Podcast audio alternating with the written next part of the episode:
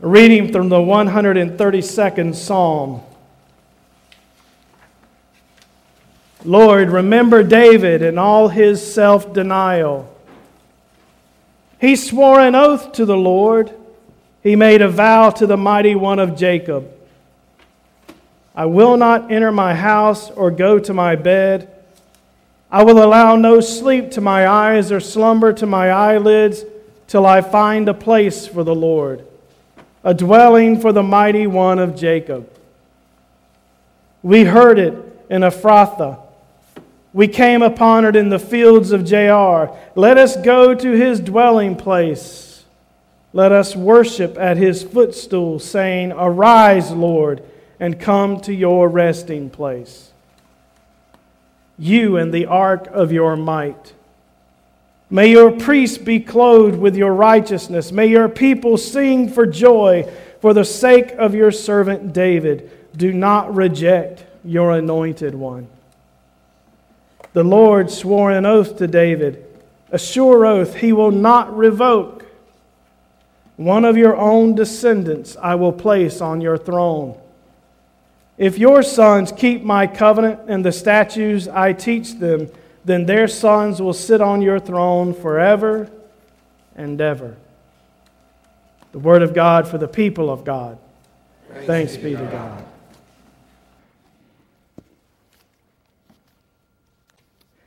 reading from the 18th chapter of the Gospel according to John, beginning with verse 28. Then the Jewish leaders took Jesus from Caiaphas to the place of the Roman governor. By now it was early morning, and to avoid ceremonial uncleanness, they did not enter the palace because they wanted to be able to eat the Passover. So Pilate came out to them and asked, What charges are you bringing against this man? If he were not a criminal, they replied, We would not have handed him over to you. Pilate said, Take him yourselves and judge him by your own law. But we have no right to execute anyone, they objected. This took place to fulfill what Jesus had said about the kind of death he was going to die. Pilate then went back inside the palace, summoned Jesus, and asked him, Are you the king of the Jews? Is that your own idea? Jesus asked, or did others talk to you about me? Am I a Jew? Pilate replied. Your own people and chief priests handed you me. What is it that you have done? Jesus said, My kingdom is not of this world. If it were, my servants would fight to prevent my arrest by the Jewish leaders. But now my kingdom is from another place. You are a king, then, said Pilate. Jesus answered, You say that I am a king. In fact, the reason I was born and came into the world is to testify to the truth. Everyone on the side of truth listens to me. What is truth? retorted Pilate. With this, he went out again to the Jews gathered there and said, I find no basis for a charge against him. But it is your custom for me to release to you one prisoner at the time of Passover. Do you want me to release the king of the Jews? They shouted back, No, not him. Give us Barabbas. Now, Barabbas had taken part in an uprising. The word of God for the people of God. Thanks I ask you questions again, and I know you don't like talking in church. I figured that out. But we're going to do it anyway. So, my pastorly advice to you is it will go a lot easier for you if you just play along. I've asked you this twice now, I think. but it's important for you today to have a chance to say it in front of other people. Are you in love with Jesus? Yes. I like that. A good, resounding yes. That means something in this life and in the life to come, in what we call life after life after death. It means that you have a relationship with life itself. You have a relationship with the one who said, I am the bread of life, I am life, I am light, I am truth, I am the way.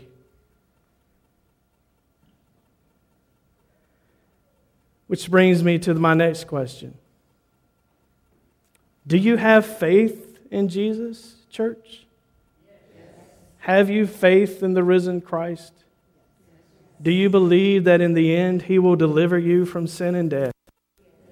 Do you believe that he will stand before you in judgment and receive you into himself as his own? Oh, dear ones, then that means you are the kingdom. This kingdom that Pilate is questioning Jesus about, you are it. You. You who love Christ, who have faith in Christ. You are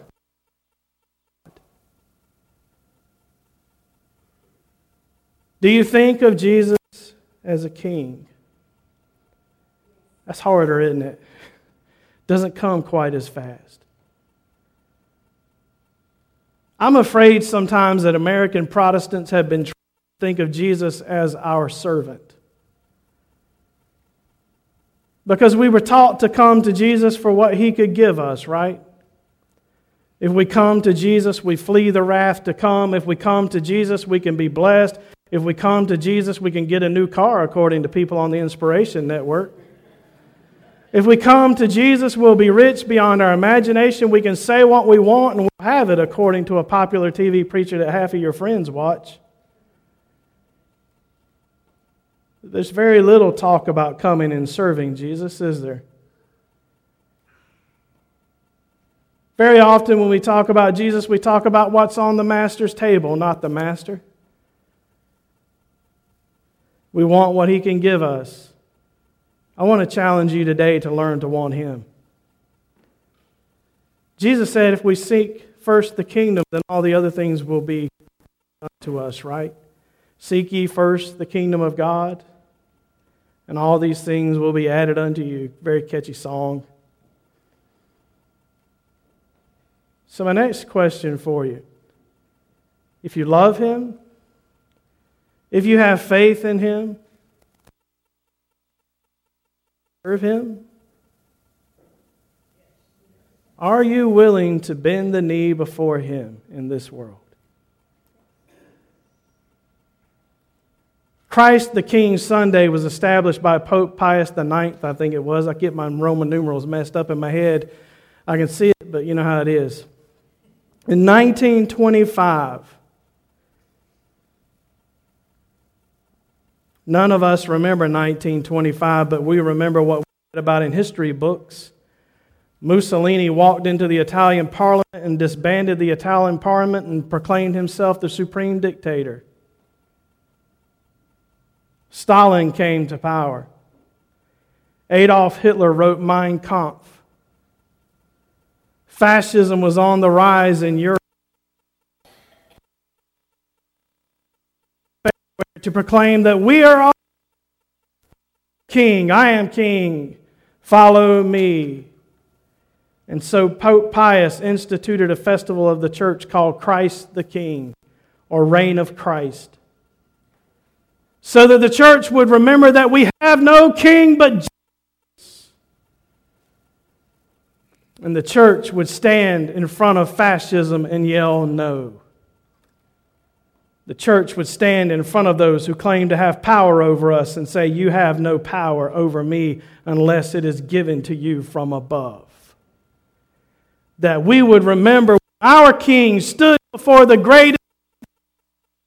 And when that empire asked him if he was a king, he refused to answer them because they had no authority over him. unless it was given to them by the Father. And Pius seemed to think that we ought to a little bit about that. in a modern world that was beset by fascism and scared, where sources and rising, when people were rising in atheism and claiming that there was no God but our own desires. And that what we wanted we could have, and there were no repercussions. There's no such thing as morality except morality by the dictator or by the government. And Pius wanted the church to remember that we have a king. Oh, but today people get weird about king language because oh, we don't want Jesus to be confused with all them bad kings throughout history. If you think Jesus can be a bad king, then you don't know Jesus. The one we're talking about is the king who died for you when you were still his enemy. How many modern kings you seen do that, choir? Anybody? Can you remember a political leader in history who said, I'll give my life for you? They don't even promise to serve you anymore. When's the last time you saw a leader stand up and say, I will go to death for you? You haven't. Because that's not the way of the world. The way of the world is the way of Pilate. The way of the world is the way of Caiaphas and the chief priests who brought Pilate, Jesus to Pilate not because they wanted him to be killed, because they wanted him to be shamed. They wanted him to die the most shameful death that history ever created, the crucifixion. They wanted him to be nailed to a tree and hang on that tree on the Passover, on a holy day when the people remembered the gift of God to them, making them a people again and bringing them out of slavery. They wanted Jesus nailed to a tree because the Bible says, Cursed is the man who hangs on a tree. They wanted Jesus, they wanted Jesus to be put to shame not just death. They said he had claimed to be God and so he had committed blasphemy. Well, they could have taken him and just stoned him. The law allowed that. They were in their rights to take Jesus and just hurl rocks at him until he was dead. But no, no, no, no, no, no, no, no. That makes a martyr. That kills somebody that people think is worth remembering. But if you hang a man on a tree and he becomes a curse before God, ain't nobody going to claim he's the Messiah. Nobody. No one for all the grammar police. No one. If you hang him on a tree, he's cursed before God and he can't possibly be the Messiah. He can't possibly be the King of Israel. You see their logic? It's good logic. The problem is that Jesus was who he said he was. The problem for them is three mornings later, or two mornings later, technically. What happened? Anybody know? He was raised. He was vindicated. His claims about himself affirmed to be true. That died for you when you didn't love him. He died for you when you didn't even know about him. He died for me when I was his enemy, Paul says. In our liturgy for communion, we say, But God demonstrates his love for us in this while we were yet sinners, Christ died for us. And in two verses later, Paul says, While we were his enemies, he gave his life for us.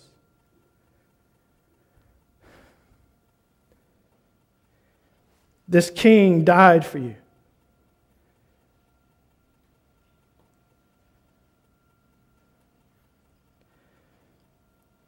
Are you willing to serve a king who will die for you? That's what he did. Laid down his life and was humiliated for you. We're not talking about some little fairy tale king from Disney or we're not Mussolini or whatever other things some people like to hold up and say we should stop saying the word king because it's offensive to people who know what kings are. That's a bunch of hullabaloney because if we know Jesus, We know what kind of king we can expect. We can expect a king who will receive us because he died for us. Because as Revelation says, he ransomed us with his blood, he purchased us. He's a king who sits on a throne looking like a lamb who was slain. Because he bears the marks of his love for us in his own body. Oh my God, I want to serve that king, don't you? Man. You love him, you have faith in him. Serving him. Serving him is the life that creates.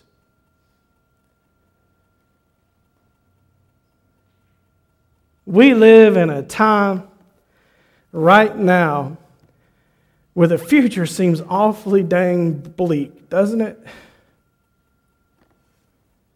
I remember thinking one time, I wish somebody would make a science fiction movie that had a happy ending that wasn't just people surviving off in some post apocalyptic world, right? Think about how people think of the future today. Even some Christians stockpiling weapons and canned goods. Is that really a vision of the future that would be say that Jesus is king or that we can expect for us we can expect Jesus to be present for us? I'm not saying there's anything wrong with stockpiling things to protect yourself or to feed yourself in the event of calamity. That's smart. I'm saying do it knowing that in the end Christ prevails. There's a difference. Think about all the things that are presented to us. The future that we're sold is a future with no hope. Everything is collapsing, they say, unless you vote for me. They do give us that. But all the movies that we watch, think about it The Matrix. What are some others? Mars. All of these movies that show people escaping from Earth to get away and go to some new place because we tragically ruined this one. The picture that's presented for us is a future without hope, but we know better. And that should fuel us to serve people and work for that hope that we know is coming. To see people's lives transformed and renewed and give people life, give people new hope that something can be different. The Bible is filled with that new hope. Paul says that the whole of creation is yearning for the redemption of the sons of Adam, the children of Adam the sons and daughters of Adam and Eve, that when that time comes, all of creation will be redeemed. And you can read about that in the book of Revelation, where John says, I saw a new heaven and a new earth coming down. I saw a new Jerusalem, a holy city prepared for the people and for God. And I saw God seated on the throne, and he saw God wipe away tears and restore joy. But our lack of hope is filtering over even into our preaching. And how often do we truly hear sermons about new creation instead of dying and going to heaven? We're selling Jesus out sometimes and acting as if God's vision for reality is impossible. But I'm going to tell you that it's not because Christ is King, because Christ is Lord, because Christ was died and raised, there will be a new heaven and a new earth where there will be no sin, and Christ will be the light of the world. And all things will be joy and peace and love. And people will study war no more. There will be no more despots, no more wicked politicians. There will be no one else who stands and says, Follow me. No one else will ever again distract us from our faith and our love for Jesus. And that day is as sure and certain as the moment that you're sitting in right now. Christ will come. And the kingdom will come in fullness. But for now, dear ones, we are the visible kingdom on earth. Because we love Him, because we have faith in Him.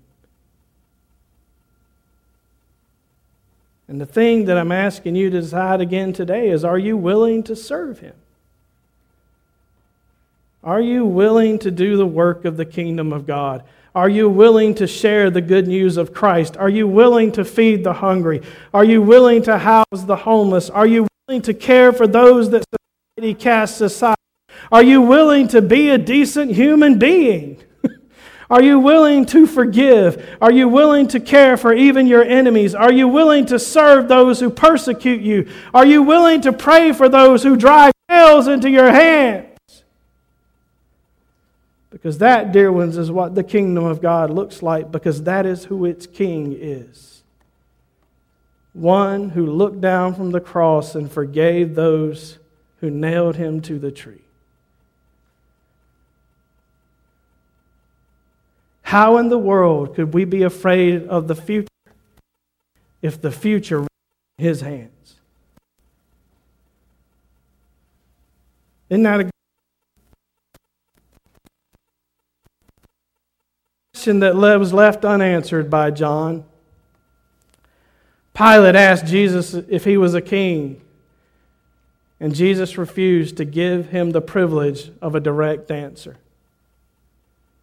Because on display that day was the, the battle between the kingdom of God and the empires of this world.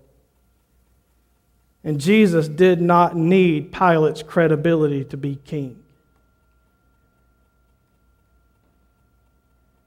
Jesus went on to be a different kind of king. You see, dear ones, the kingdoms of this world build themselves on the blood, sweat, and tears of the. The kingdoms of this world build themselves. But Jesus is building his kingdom out of his own suffering. Jesus is building his kingdom on his own sweat on his own blood and on his own tears. And you, dear ones, are invited part of it. Christ is King. Do not be ashamed of him. But remember who he was and then, dear ones, your hearts will be filled with hope because you know what kind of king he is and will be. So I say to you,